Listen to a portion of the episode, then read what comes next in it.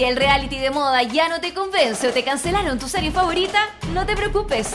Aquí llegan Dani Moji televisivamente para actualizarte de todo lo que necesitas saber para dejar ese aburrimiento y unirte al insomnio colectivo. Todos los martes y jueves te damos una suscripción de por vida al único programa radial que habla de series y televisión. Aquí comienza VHS. Vemos hartas series por molécula. Comenzamos una nueva semana en VHS. Vemos hartas series. Vemos de todo, las nuevas series, las antiguas series, comentamos de todo un poco de la televisión abierta, televisión de cable, todo, todo lo que tenga que ver con televisión aquí lo comentamos. Y em, algunos como habrán escuchado en el programa anterior, eh, mi compañero de, de mesa, de labores aquí en el programa, Dani Moya, lamentablemente, o bueno, lamentablemente bien por él porque se fue a Estados Unidos eh, por un tiempo. Así que no lo tengo aquí presente físicamente, pero sí lo tenemos en teléfono, eh, mediante una gran tecnología que hemos implementado aquí en VHS. Eh, lo tenemos en contacto telefónico. ¿Desde dónde estás, Dani, en este momento? ¿Qué tal, gente? ¿Qué tal, público? VHS, programa 19. Eh, estoy desde Nueva York. Estamos de Nueva York. Eh, verano gringo, absolutamente. Estamos haciendo este nuevo programa de VHS de capítulo 19. Y bueno, estamos en vivo y en directo en esta tecnología vía onda microonda, ¿o no? Sí, estamos. Pagamos una gran licencia internacional para tenerte vía eh, hilo con dos vasitos al, a, los, a los extremos para, poder, para, poder comunicarnos contigo mm, acá en, en VHS en molécula. Contratamos, contratamos un dron y lo pusimos en el, en el, en el espacio que nos, eh, que nos está haciendo la conexión ahora, ¿cierto? Exactamente. ¿Cómo ha tratado ahí el, el clima eh, estadounidense? ¿Mucho calor? Mucha, sí, mucho viento.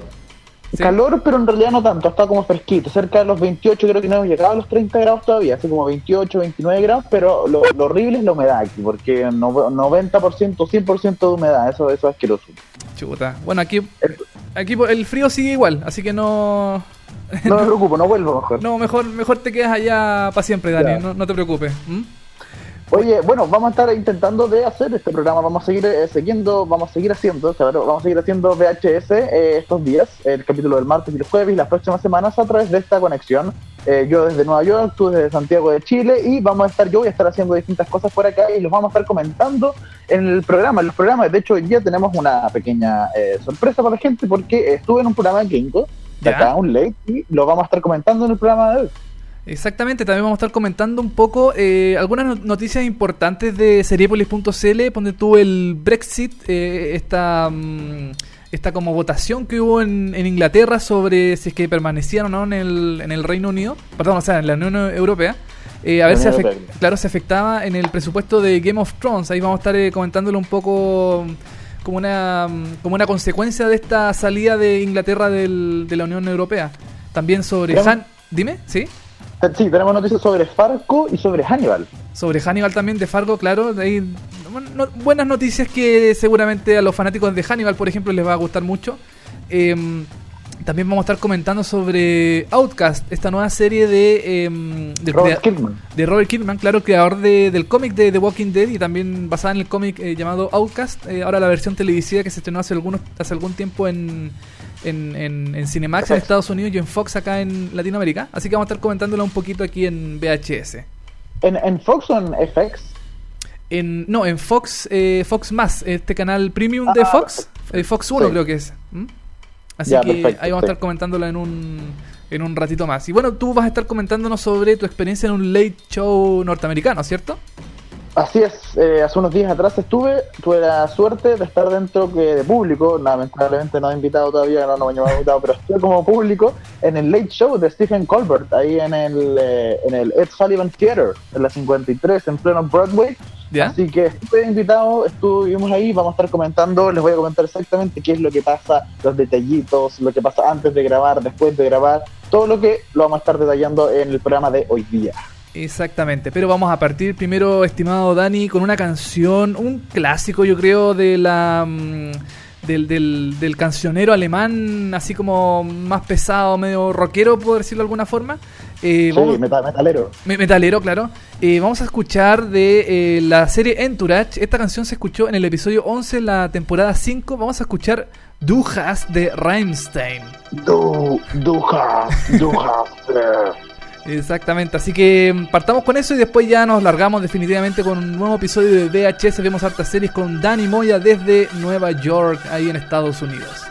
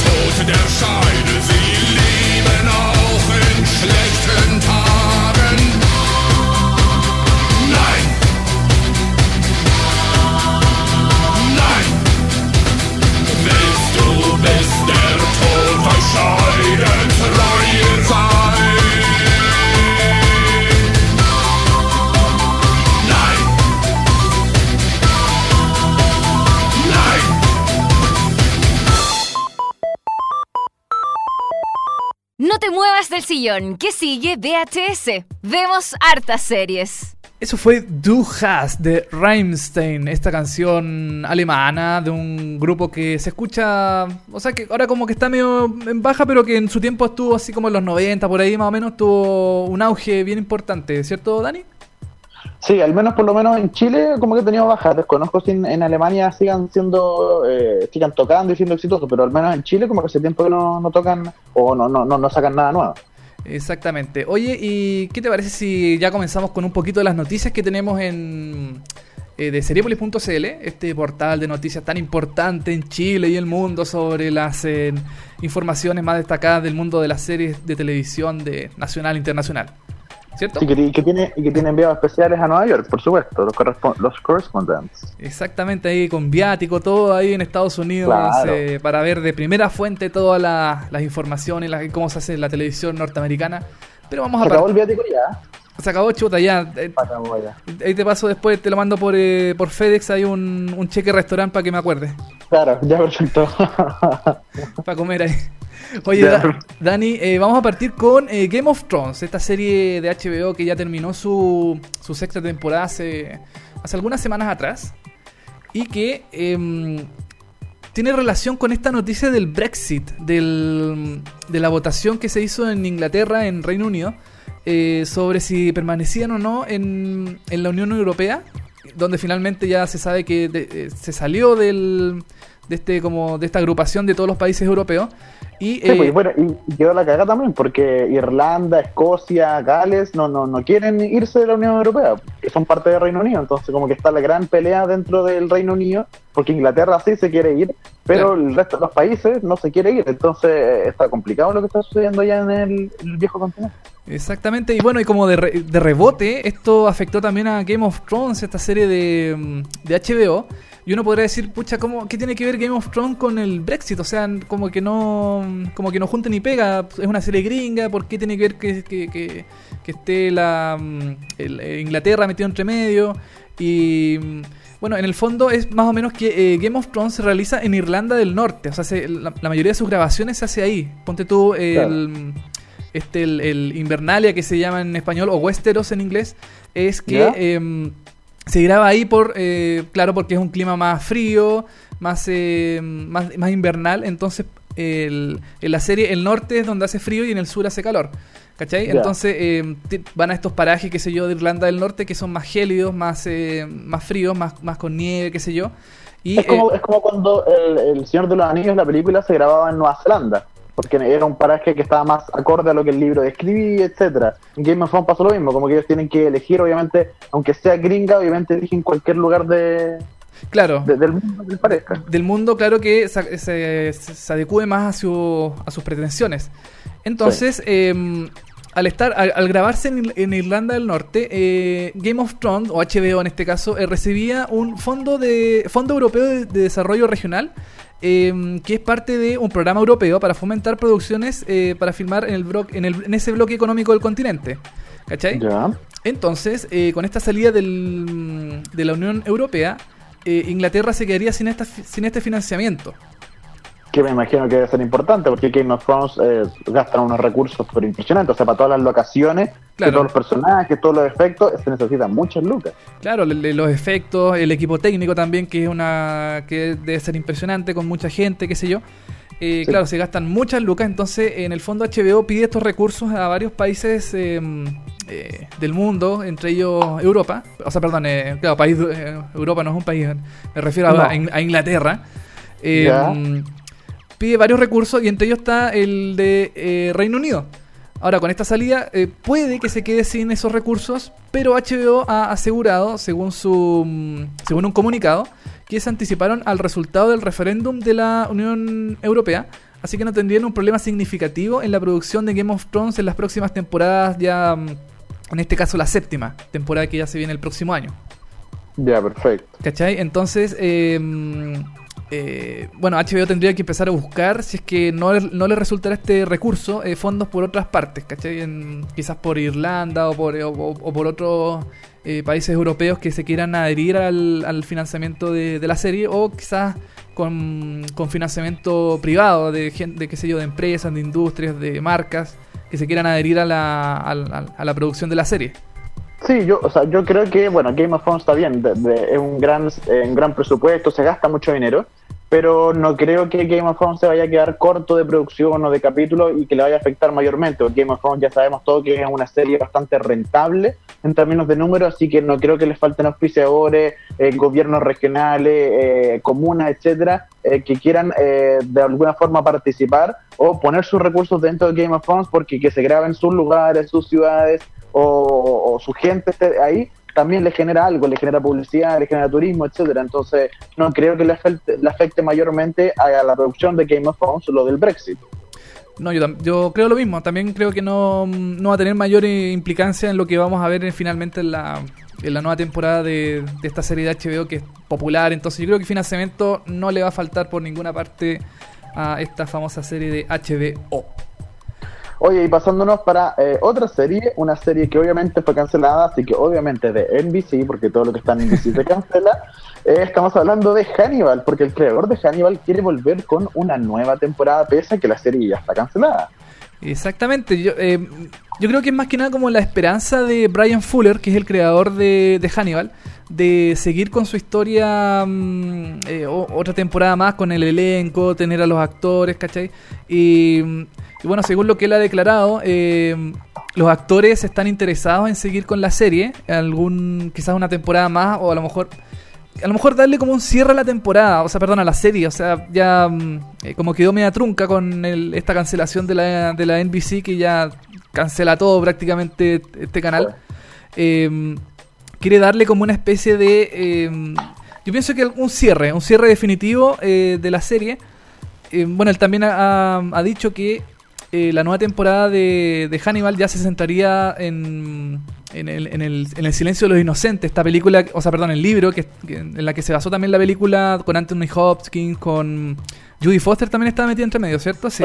Sí, sí. Que, o sea, claramente va a pasar ya a la historia un poco más conocida, no, no, no, no basarse netamente en, en el personaje, sino Claro. que en, en la parte previa al personaje, sino ya netamente al final. Exactamente. Y bueno, Brian Fuller dice que eh, agosto del 2017 es el momento en el que se puede hablar de, de ya volver a hacer la serie. Eh, es cuando sabremos cómo utilizar los derechos de los personajes y la historia. Eh, quienes estarían interesados también, las cadenas estadounidenses en este eh, sentido, y la forma en hacer que esto suceda. Eh, él tiene una historia ya hecha, como te comenté, la del silencio de los inocentes. Eh, el elenco está muy entusiasmado con, con esta historia y, y estaría feliz de llegar a hacerla en algún momento, si es que es en algún canal de televisión nor- normal, una cadena de streaming.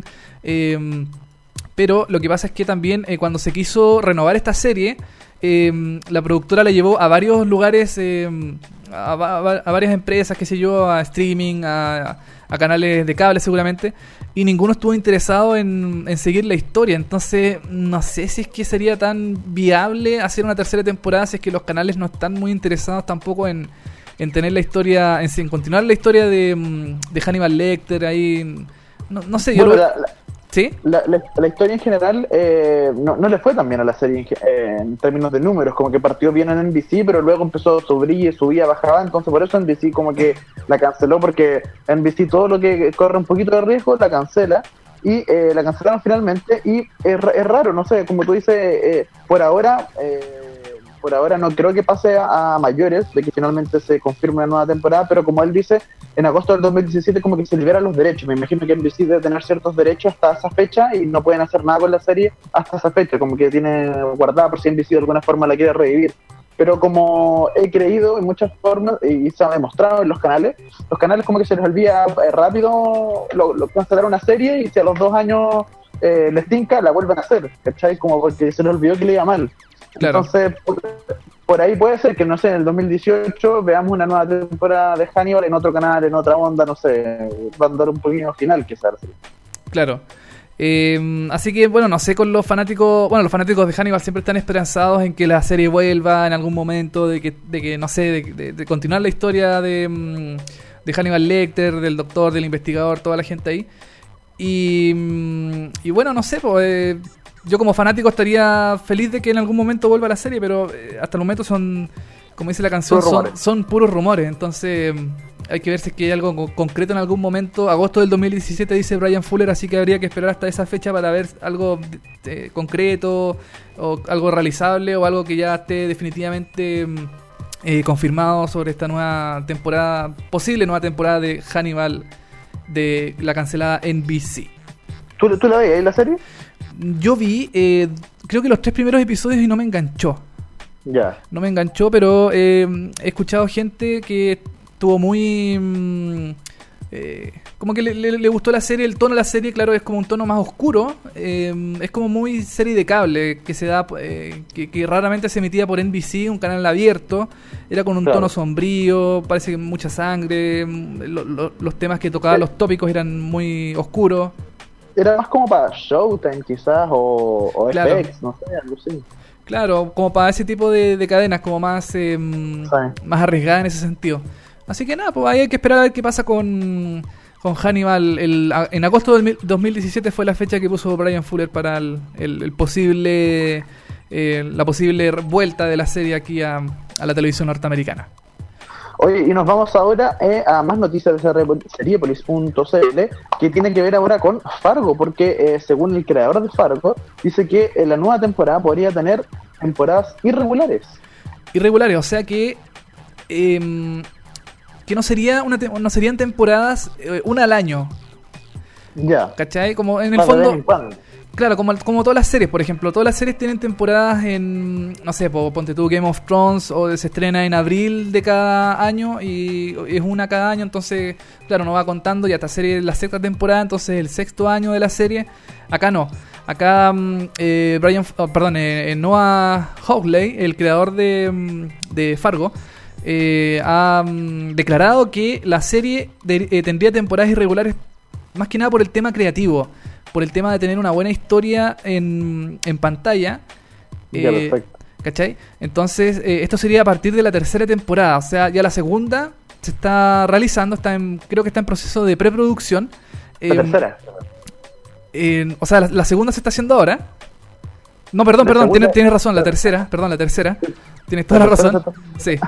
Em, se está realizando la preproducción porque están esperando que en Estados Unidos sea invierno. Ahora tú, como dices, estás en verano allí en, pues. en, en Nueva York. Entonces, Estamos con 30 grados, entonces no, no, no, no, pues, o sea, no la- mucho. no, no, pues, y sobre todo Fargo, que es una serie que se desarrolla 100% en, en, en lugares nevados con, con mucho frío. Eh, Sí. Están esperando a que llegue el verano norte, eh, perdón, el invierno nor- norteamericano, que es en como en diciembre más o menos por ahí, para ya empezar a grabar la tercera temporada de Fargo.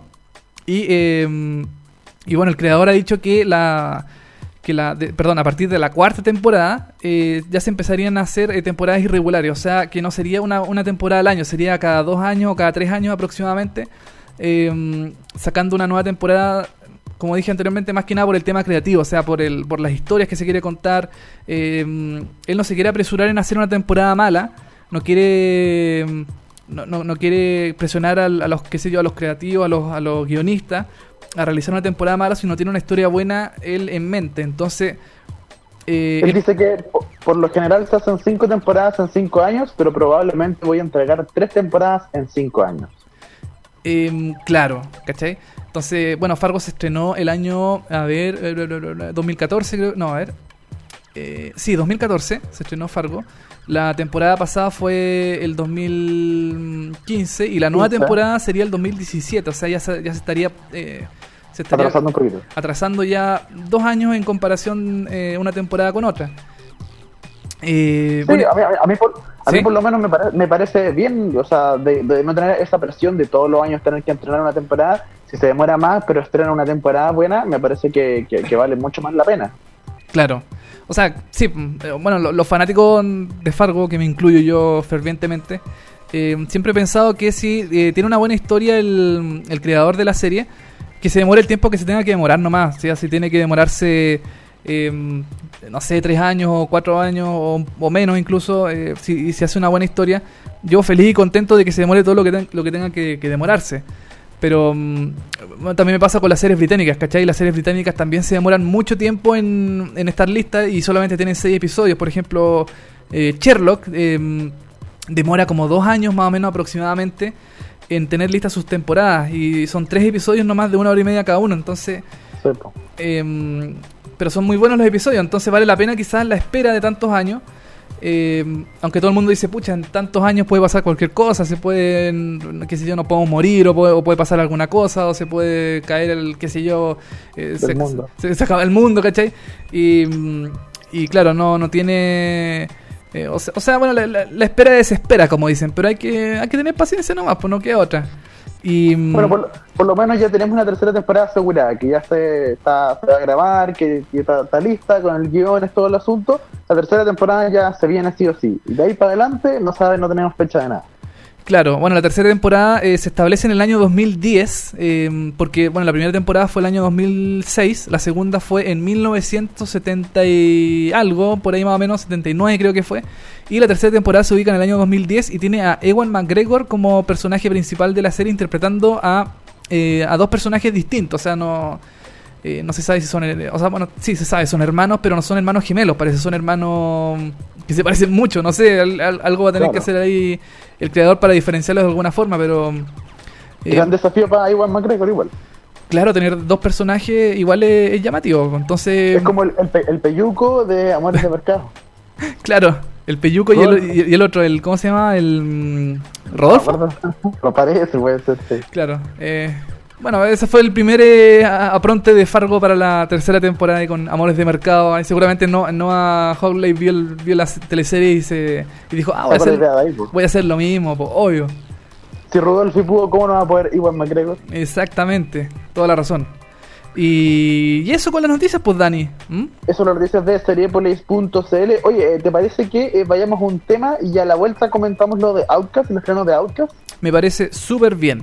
Sí, vamos a un tema ahora en este preciso instante. Vamos a escuchar una canción que sonó en Dexter, esta serie ya finalizada de Showtime.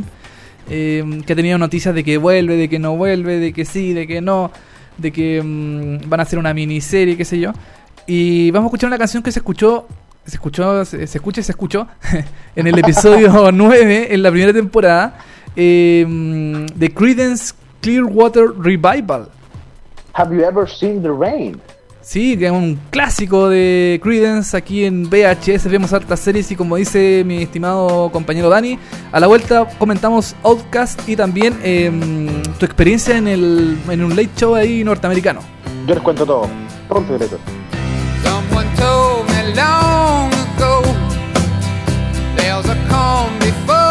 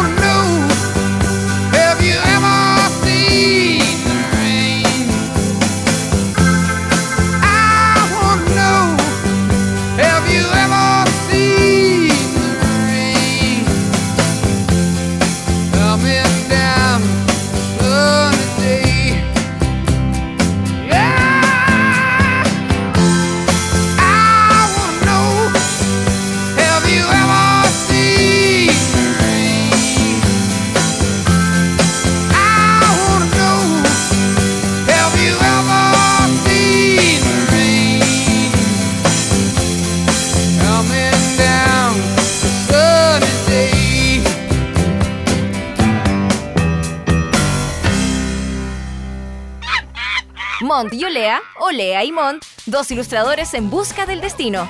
Un programa de conversación entre amigos sobre lo más relevante de lo menos relevante. Todos los miércoles escucha Como Monos con Alberto Montt y Francisco Lea. De 10 a 11 horas, tu dosis semanal de delirio y humor. En Molécula. A ver, aquí. Acá está. Se buscan constructores civiles que tracen caminos donde la desigualdad no tiene lugar.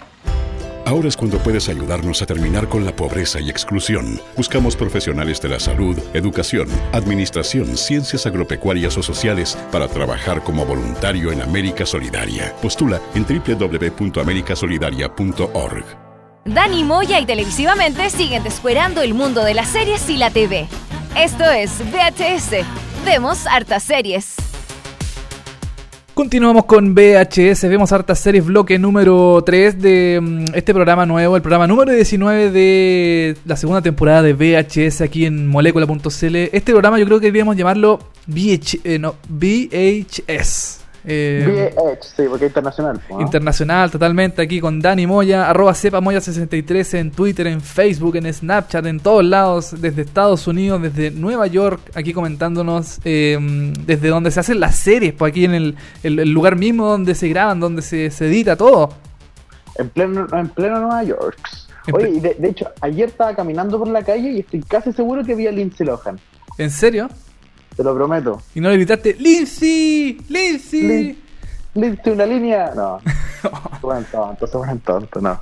No, pero que, juré, juré que era ella, verdad. No, no, no, no quise decir nada porque aparte andaba con una amiga y que le dije, oye, parece que Lindsay Lohan. Y me dijo, ¿quién es Lindsay Lohan? No tenía idea quién era. Oh, chuta. Eh, fue como chuta ya, pero pasó muy rápido, andaba como con lente, un gorro y eh, como que quería pasar piola. Ya. Pero bueno. Y tú la cachaste ahí. Ojalá haya sido ella, po. Sí, me gusta creer que es ella. Sí, para, no, para, para que no se muera esa ilusión dentro de ti, así de, oh, estuve al cerca de Lindsay Lohan. Sí, claro. Oye, Dani, después de esa anécdota eh, farandulera de parte tuya, vamos a comentar la serie Outcast, esta nueva serie del creador de The Walking Dead, eh, del, del cómic y también de la, de la serie, está también ahí metido, que ahora se pasó al mundo del, de la, mm, del exorcismo, de posesiones Sí, de... ¿Sí? Exorcismo y terror como tal, porque Walking Dead tiene como terror, pero no es como que zombies nomás. Los zombies como que no dan tanto miedo, pero aquí ya se pasó a de verdad a gente poseída del demonio, etcétera. Exactamente, y mm, bueno, esta serie también está basada en un cómic que- realizado por, eh, por Kirkman e ilustrado por Paul Asan- Azaceta, eh, que cuenta la historia de Kyle Barnes, eh, un joven que ha estado atormentado por la posesión demoníaca toda su vida. Entonces ahora, con la ayuda del reverendo Anderson, eh, que es un predicador, Kyle se embarca en un viaje para encontrar respuestas y recuperar la vida normal que perdió hace ya un tiempo por la posesión demoníaca hacia su familia en general. Él, a ver, esta serie tiene ya cinco episodios emitidos. Yo no quería comentarla tan prontamente para dejar pasar un poco el tema de que de que se desarrolle, de que los personajes empiecen a, a mostrar como su- sus yayitas, qué sé yo, sus cosas, sus problemas. Claro. Em, entonces, eh, dejé pasar algunos episodios antes de comentarla y eh, yo tenía la ilusión, sinceramente, de que esta serie eh, mostrara un poco más el tema de los de las posesiones demoníacas. ¿Cachai? Eh, igual hay posesiones demoníacas en la serie, igual hay cabros chicos que eh, hablan así, qué sé yo, empiezan ahí a hablar más... El, como el perro que habla, pero no entra. Claro que le aprietan la garganta y empieza ahí a, a, Claro. a balbucear. Eh, también hay, hay, hay, mm, sí, hay como posesiones demoníacas, por llamarlo de alguna forma. Pero la serie se centra más en el, en el tema de Kyle, que es el protagonista de, mm, de, de, de la serie, eh, junto con el reverendo que, eh, más que nada, ellos tienen como demonios internos entre... O sea, como tienen sus propios problemas que tratan como de, de- de solucionarlos, ¿cachai? El reverendo... Porque, ¿Sí? ¿tú, tú, la, tú la has visto, ¿cierto? Sí, he visto los- todos los episodios. Porque en general, o sea, lo que yo entiendo, yo no he visto todavía esta serie Outcast. eh, como que el personaje principal, el- su drama es que sus familiares, en general, son los que son los que son poseídos, o él también es poseído. Mm, No, a ver, él, él parece que eh, tiene algún tema con el demonio internamente. Él nunca ha sido poseído, pero por ejemplo, en el primer episodio se muestra que su madre fue poseída. ¿Cachai? Ya, perfecto. Eh, su madre, él, él, cuando era chico, eh, cuando era, sí, cuando, en su infancia, su madre es poseída por, mm, por esta fuerza como demoníaca. Eh, qué sé yo, le hace daño a él. eh, como que en el fondo el diablo trata de hablar con él, pero a través de otras personas. Eh, ya, perfecto.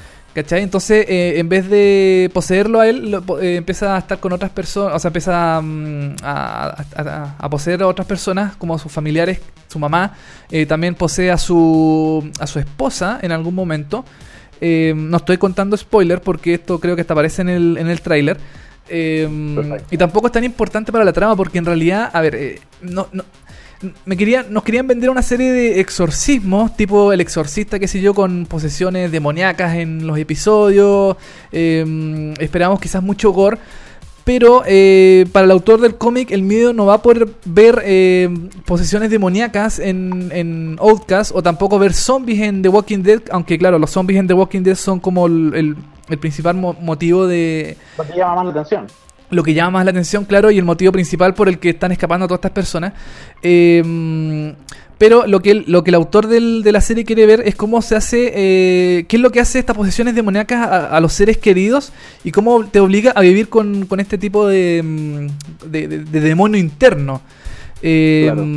O miedos internos al menos. eh, claro, medios internos, eh, cla- exactamente. Bueno, la serie es, es bien oscura.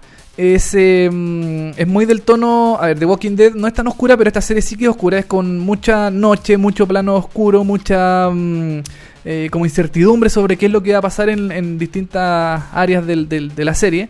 Eh, Una- de a una serie de terror y suspenso, ¿no? Claro, a ver, yo, yo diría que más es suspenso y más suspenso que terror, porque en realidad no hay... O sea, terror más que nada en el hecho así como que aparece algo de repente y, te, y hace ¡guau! y te asusta. Claro, eh, pero no todo el rato. no todo el rato, claro.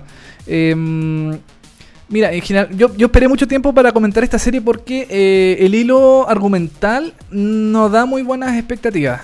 Eh, la idea igual es básica de un hombre, de una, de una persona atormentada que tiene, que tiene un don, el don como de sacar al diablo de estas personas, pero que también el diablo se quiere comunicar con él a través de eh, estas posesiones demoníacas. Eh, Igual es, es difícil sostener un- un- una cosa así eh, al- eh, eh, con el paso del tiempo. Ponte tú, eh, me he fijado que en los últimos episodios hay una especie como de procedem- procedimentalidad en, el, en la serie, donde en cada episodio... cada, cada capítulo pasa alguien o algo. Claro, cada, cada episodio tiene una persona distinta eh, endemoniada. Ya, perfecto. ¿Cachai? Y eso más eh, condimentado con algunos problemas que él tiene. mm, o sea, perdón, que tiene su familia. Aparte, ponte tú también está la hermana de, mm, de Kyle. Que en, en, en, en otros episodios nos muestran como su. un problema que ella tuvo en, en la infancia. No voy a decir qué porque ahí estaría dando un spoiler.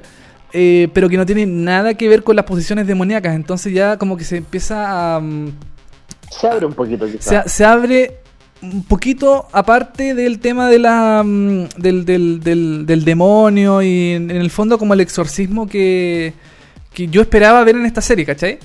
ya, Em, perfecto. Entonces, em, ¿Cuántos capítulos ya? lleva 5 hasta el momento. Eh, creo que son 10 aproximadamente. Em, Sí, son 10 capítulos. el episodio piloto igual igual como que no te invita mucho a seguir la serie, o sea, como en el fondo que que no es necesario tener otra dosis de la serie, en el- eh, es como si el, el episodio eh, empezara y finalizara en el piloto. ¿Cachai? Como, Ah, como que nos deja una, una, una incertidumbre muy muy grande en el, en el, en el espectador para seguir viendo la serie en, en otro otro episodio más. Claro, Em, pues, se cagaron solos también, ¿no?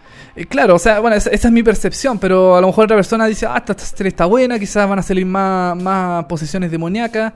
Y, mm, y, ah, y, eh, en el cuarto episodio, por ejemplo, no, no aparece eso. O sea, eh, es mucho más psicológica esta serie que, que demostrar... eh, demostrar, eh, que, qué sé yo, vomitando, girando la cabeza, como uno ve en, la, en, la- en El Exorcista, por ejemplo. Ahora, eh, ahora, por ejemplo, esta serie, Outcast, eh, está basada en un cómic de Robert Kirkman, que también es el creador de la serie. Sí, Eh, la vez pasada hablamos de The Preacher, que The Preacher en términos de montaje y de visualidad tiene aspectos de cómic, como un poco del Claro. estilo de cómic. ¿Esta serie mantiene eso o se separa completamente del cómic? no, esta serie... ti- visuales? Claro, no, esta serie es más tirada a- a- hacia el... A ver, visualmente es muy The Walking Dead, ¿cachai? Perfecto. Mm, Más oscura nomás, como decir. es más oscura, claro, es como The Walking Dead, pero con menos luz, por decirlo, por, por llamarlo así. Eh, tiene menos... eh, mm, es mucho más sombría, es, eh, es mucho más psicológica. El, el tema de la ambientación no tiene no parece un cómic, ¿cachai? Pero por lo menos en esta serie, a diferencia de Preacher, em, la, la premisa está clara desde el primer episodio. O sea, tú sabes que ya está, está Kyle, que es esta persona que está como poseída, que tuvo un pasado. Em, un pasado con el demonio. Eh, está el reverendo que quiere ayudar a la gente a, sa- a- a salir, a- o sea, perdón, a, ser exorcizado en algunos casos. Em, bueno, está la hermana, qué sé yo, que tiene sus problemas, que también como que se complementan en, en- en la historia, pero tampoco tiene mucha relevancia dentro de la, de la historia principal. Y, y, bueno, eh, es súper clara la, la premisa de la serie, eh, a diferencia de Preacher, que si tú no viste, o sea, si tú no leíste el cómic de Preacher, eh, no vas a entender mucho mm, de qué se trata más o menos la historia.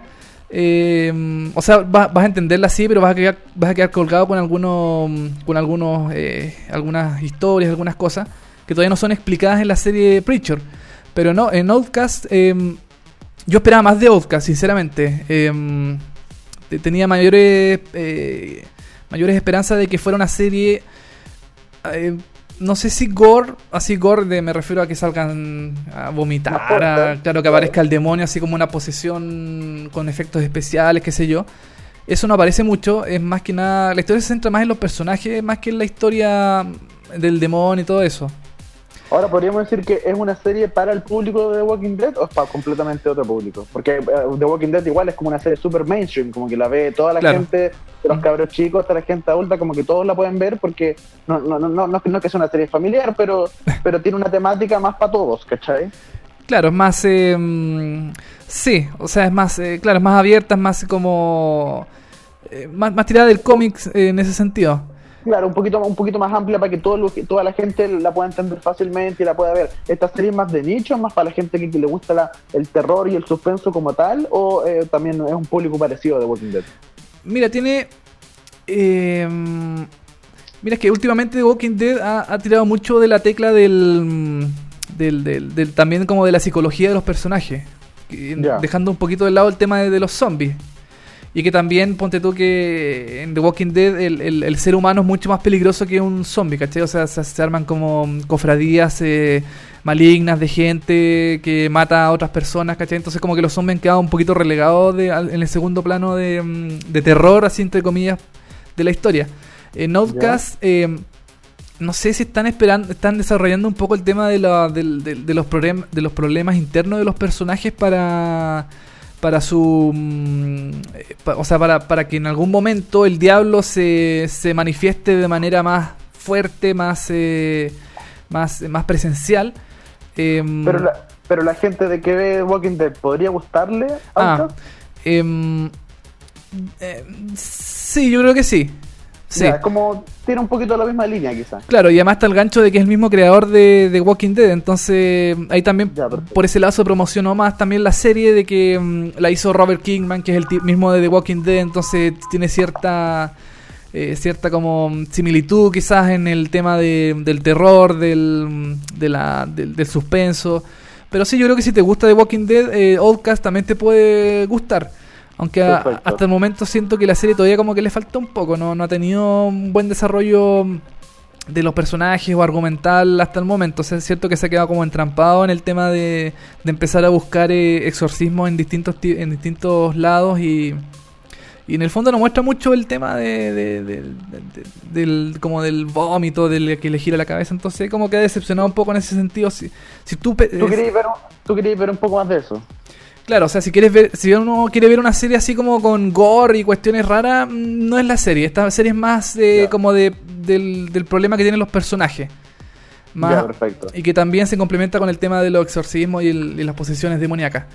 Así que yo con Outcast. Outcast, sí, em, Sí. Interesante serie, sí. Hay que darle un tiempo, no hay que apresurarla mucho, pero... mm, ¿Cuántos yumbitos? ¿Cuántos yum- De 5 yo le pongo hasta el momento dos y medio.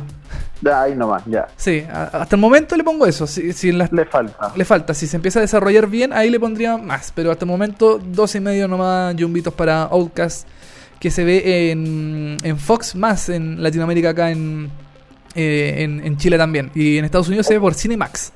Por Cinemax y ya van el episodio 5, quedan 5 capítulos más, así que esta primera temporada de Outcast, la nueva serie de Robert Kirkman, el creador de The Walking Dead. Exactamente, Dani. Y ahora vamos a pasar de, de Estados Unidos a Estados Unidos nuevamente, pero ahora eh, como de manera presencial. De, mm, de bueno, de estar ahí en persona donde las papas queman, donde nosotros hemos visto tanto viral de cosas que hay en las noticias. Tú, tú estuviste ahí en el, en el, en el lugar mismo. En De- el meollo del asunto. Exactamente. Cuéntanos un poquito en. Estuviste en un late show norteamericano. ¿En cuál, en cuál estuviste? Así es, estuve en el Late Show con Stephen Colbert. Eh, recordemos que el Late Show eh, es un programa ya típico gringo de Estados Unidos. Eh, se realiza en el eh, Ed Sullivan Theater, que es un teatro también clásico. Porque, ¿Y por, por qué? Bueno, ¿por qué es tan conocido este teatro? Porque Ed Sullivan Show, se- un programa de televisión, se hacía en esos años. Y en los 60, los Beatles, cuando llegaron de Estados Unidos, a, perdón, de Gran Bretaña a Estados Unidos, llegaron a Nueva York y llegaron a Ed Sullivan Theater y hicieron un show ahí. El mítico show de eh, los Beatles en el Ed Sullivan Show eh, se hizo en este, en este teatro. Entonces, un teatro súper épico, con mucha historia, etcétera. Y ahí se hace el Late Show. Eh, este programa que partió primero con eh, David Letterman y que animó el programa en el año 93 llegó. ¿Ya? Y ahí partió, tuvo 22 años a cargo de el Late Show. eh, desde ahí mismo, siempre desde eh, la 53 con Broadway, es del Ed Sul- Ed Sullivan Theater siendo Late Show. Y el año pasado se retiró David Letterman. Sí, tuvo una, una- un- tuvo una retirada como bien llamativa, así como. mm, Como que se iba un gran exponente de la televisión norteamericana. Sí, pues se, se fue, se retiró David Letterman, que era como un gran animador, y, eh, y lo asumió finalmente el programa, se lo, se lo cedió de cierta forma a Stephen Colbert, que venía de eh, Col- The Colbert Report, que era un programa chiquitito de noticias que se daba por Comedia Central y que eh, iba hacia el tándem con The Daily Show. Como ellos entre los dos eh, hacían programas cortitos, eran dos cortitos de Daily Show y The Colbert Report iban pegaditos por Comedy Central y eran muy de noticias y, y Colbert eh, representaba así un personaje de un republicano como súper Claro, conservador. conservador, sí, etcétera.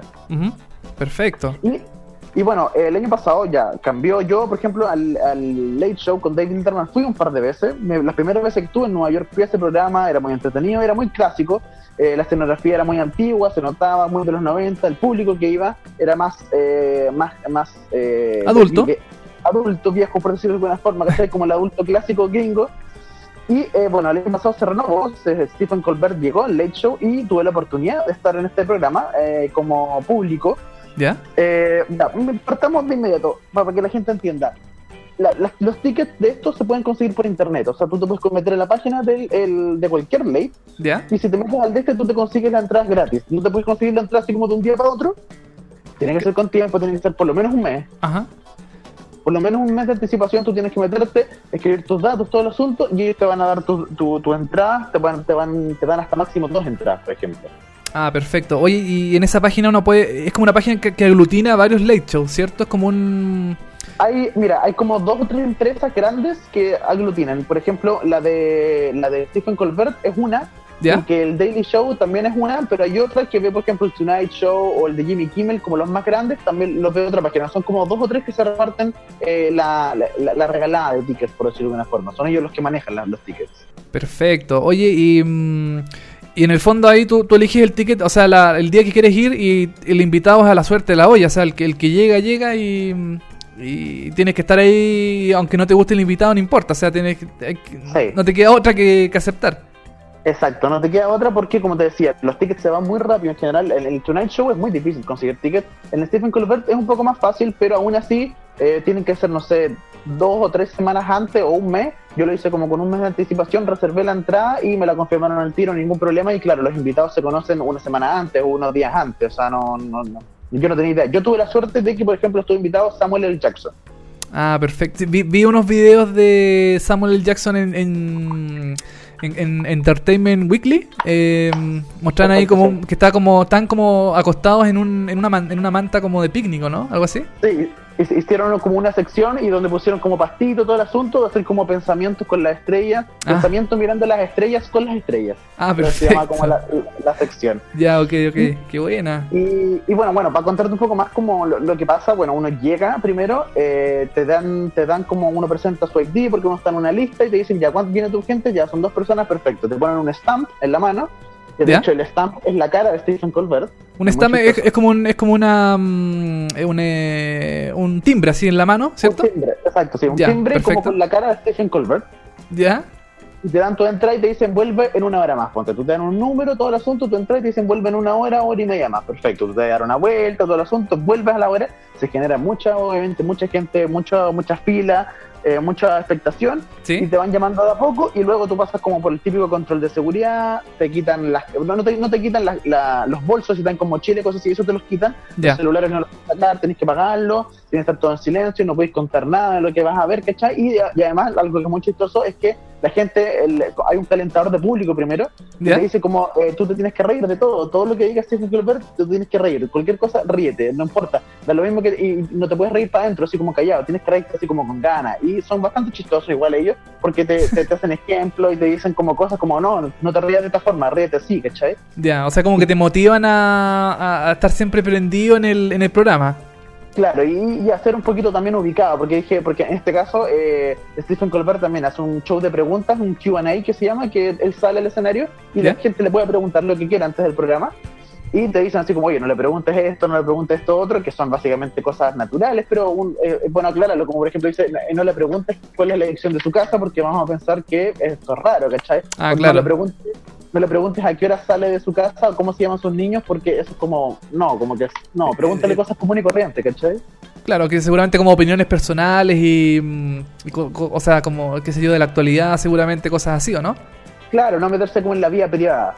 Claro. Entonces te dan como un, un pequeño como guía de lo que preguntar y qué hacer dentro del programa. Después, luego tú entras y te guían, te sientas, ¿cachai? Todo el asunto. A mí me tocó en el segundo piso del, del el- el Sullivan Theater. ¿Ya? Y luego de unos momentos aparece este calentador de público oficial, que es otro, que, que él es un, es un stand-up, eh, come- eh, un comedi- comediante stand-up, ¿cachai? Que se presenta, de hecho pasa sus datos, yo, yo eh, no sé, pues me presento todos los días en tal bar, en tal lugar, me pueden ir a ver, me llamo tanto, está en mi página web. Y hace unos pequeños chistes y juega con el público, como para reír a la gente y para calentar al público, literalmente. Perfecto. Oye, Y y... luego- ¿Sí? Dime, dime, dime. No, no, que... mm, ¿Y tú no pudiste hacerle la pregunta a Stephen Colbert? Era, eh, no, la verdad no, no me atreví a hacerle, pero también era complicado porque yo estaba en el segundo piso, entonces en el segundo piso Ah. como que no, no pescaba mucho, pescaba más los del primer piso. Ah, perfecto, ya. Ok. Y bueno, después del calendario público salió Stephen Colbert, eh, nos saludó todo el asunto, dijo háganme todas las preguntas que quieran, le hicieron un par de preguntas y luego de eso eh, empieza la banda, entre medio sale el, eh, el Stephen Colbert toca con una banda que se llama Stay Human y, y no recuerdo el nombre de el, el vocalista, eh, se llama John Batista, John Batista y Stay Human, esa es como la banda que él tiene. Ya, Y bueno, perfecto. ellos, ellos salen y empiezan a tocar en vivo, ¿cachai? Ahí mismo se pasean entre el público, que la gente salte, grite, aplauda todo el asunto. Hacen un show bastante entretenido de unos 10-15 minutos, donde, por ejemplo, uno se, se- tiene segundo piso, este, esta escenografía, se va al segundo piso, empieza a bailar con unas guitarras, con unos panderos, empieza a tocar, etcétera. Ya.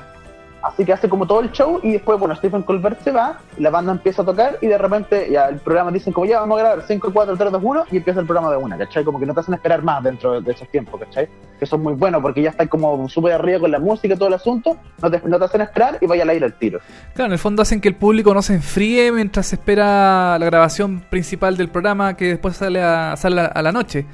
Claro, el, mi- el mismo día, se graba, esto se graba a las 5 y media de la tarde y eh, a la noche, a las 11 y media, eh, sale este Late Show con Stephen Colbert, que es bastante entretenido. A mí se me olvidó, había olvidado, y había ido a otros programas, había ido al Tonight Show, al Late Show, como te decía, pero se me había olvidado hace tiempo que no iba un programa de televisión y se me olvida lo, lo bueno. Un- algo que, que quiero rescatar de Stephen Colbert es la escenografía, que ¿Ya? es genial, de verdad. eh, Si, si en tele quizás se ve bien, en, perso- en persona se ve pero espectacular. Esa, tienen luces por todos lados, o sea, tienen, tienen como, la gente que ha visto el programa puede analizar que de repente hay como cuadrados con luces, como que es el estilo de las luces del programa, no sé si lo, tú lo has cachado.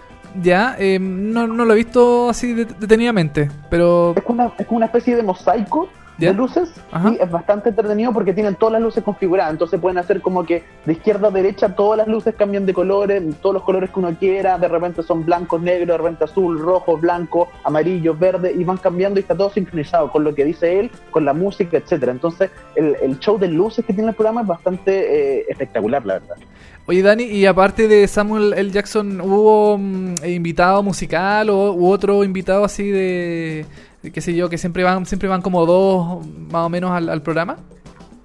Sí, de hecho, eh, estuvo una chiquilla que es parte de un nuevo programa, que no recuerdo, un programa de comedia donde eh, actúa el- este compadre que va eh, por la calle, que no me acuerdo cómo se llama, que va por la calle gritándole a la gente y regalándole Ah, plata. sí, sí, sí, sí, sí. em, Billy on the Street, esa, ese programa, ya. sí. Él se llama, no, Billy Eisenberg creo que se llama, el, el- él, ¿Ya? él tiene un, un programa creo que en Comedy Central puede ser, que se llama mm, Funny People o Staying Funny o Funny no sé cuánto. ¿Ya? que, bueno, él con otras personas tiene un programa y fue una de las protagonistas de este programa que yo personalmente no la conocía y esa era la otra invitada que estaba ahí y promocionaron esta, esta primera temporada, si no me equivoco, de esta serie cómica. Y, eh, y bueno, finalmente también hubo una banda que no recuerdo cómo se llama en Chile, nos conocía y yo tampoco la conocía mucho, una banda invitada que también entraron, montaron los equipos y cambió un poco toda la escenografía solo para la banda que tocó dos, dos cuatro minutos, cinco minutos una canción Ajá. y luego despedimos el programa.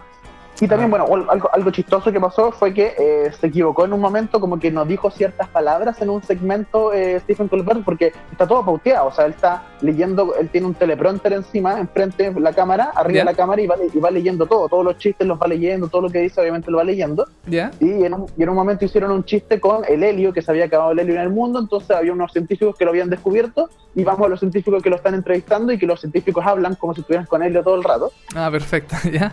Con la voz aguda, sí. Claro, con la voz aguda todo el rato, y porque son los científicos del helio. Y bueno, y de hecho, eh, eh, ese chiste lo hicieron ahí mismo, porque la pantalla negra, la pantalla verde la pusieron ahí mismo, donde nosotros la veíamos. Entonces, a un lado estaba Stephen Colbert y al otro lado de las cámaras estaban estos científicos con pantalla verde que le pusieron el filtro después. Y como que esa, eh, la presentación de ese segmento, él no dijo exactamente las palabras que tenía que decir, así que al final tuvimos que volver, él tuvo que volver a grabar eh, la presentación de ese segmento. Sí. Ah, perfecto. Oye, Dani, y, y una pregunta así con la mano en el corazón.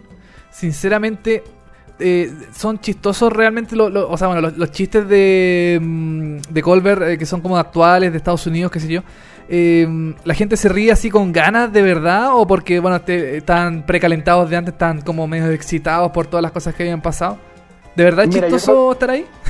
Yo, yo creo que ayuda bastante el precalentamiento del público antes, es fundamental. Y de hecho, una frase que dijo Steven Colbert que la rescato totalmente es que él dijo: eh, el, pro- el- el personaje lo hace la ropa, pero el programa lo hacen ustedes. Así que si ustedes no se Ah. ríen, el programa no funciona, ¿cachai?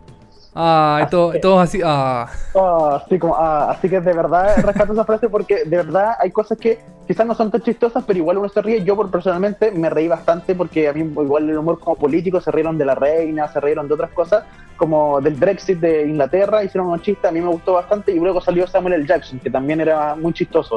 Ya, Así que, o sea que- yo, personalmente igual me reí hartas veces así como bien, pero obviamente uno que otro chiste era fome, habían chistes fomes que donde no me reí nada.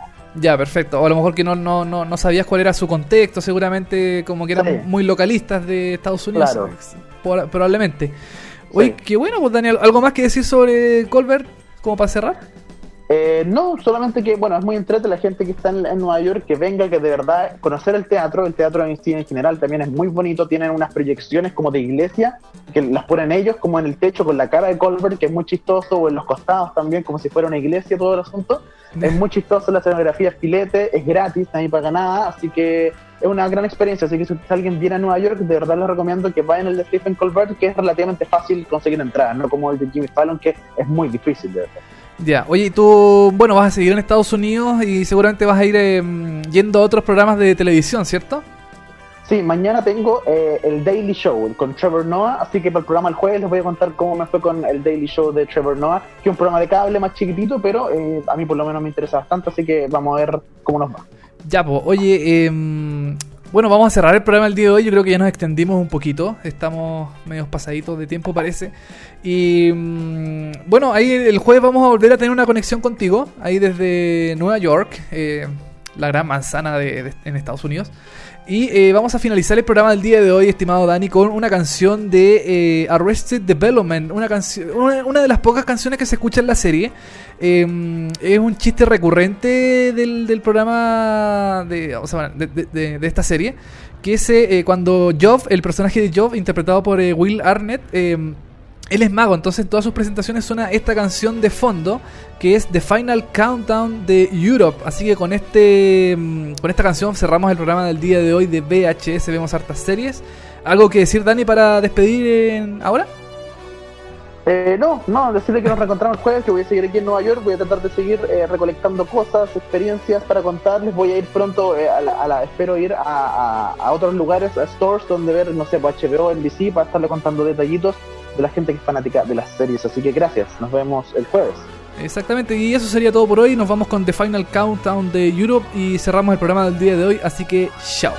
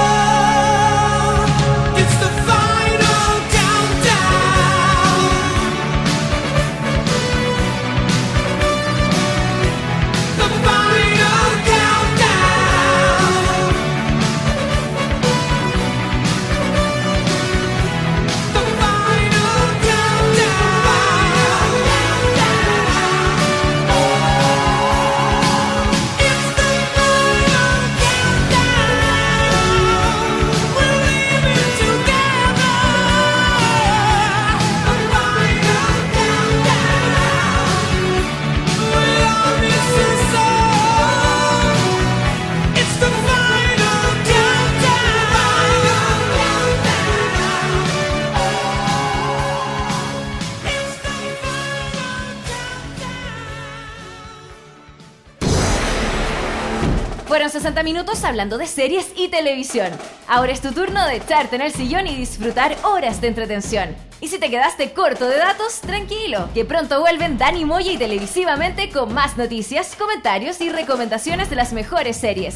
Esto fue VHS. Vemos hartas series por molécula.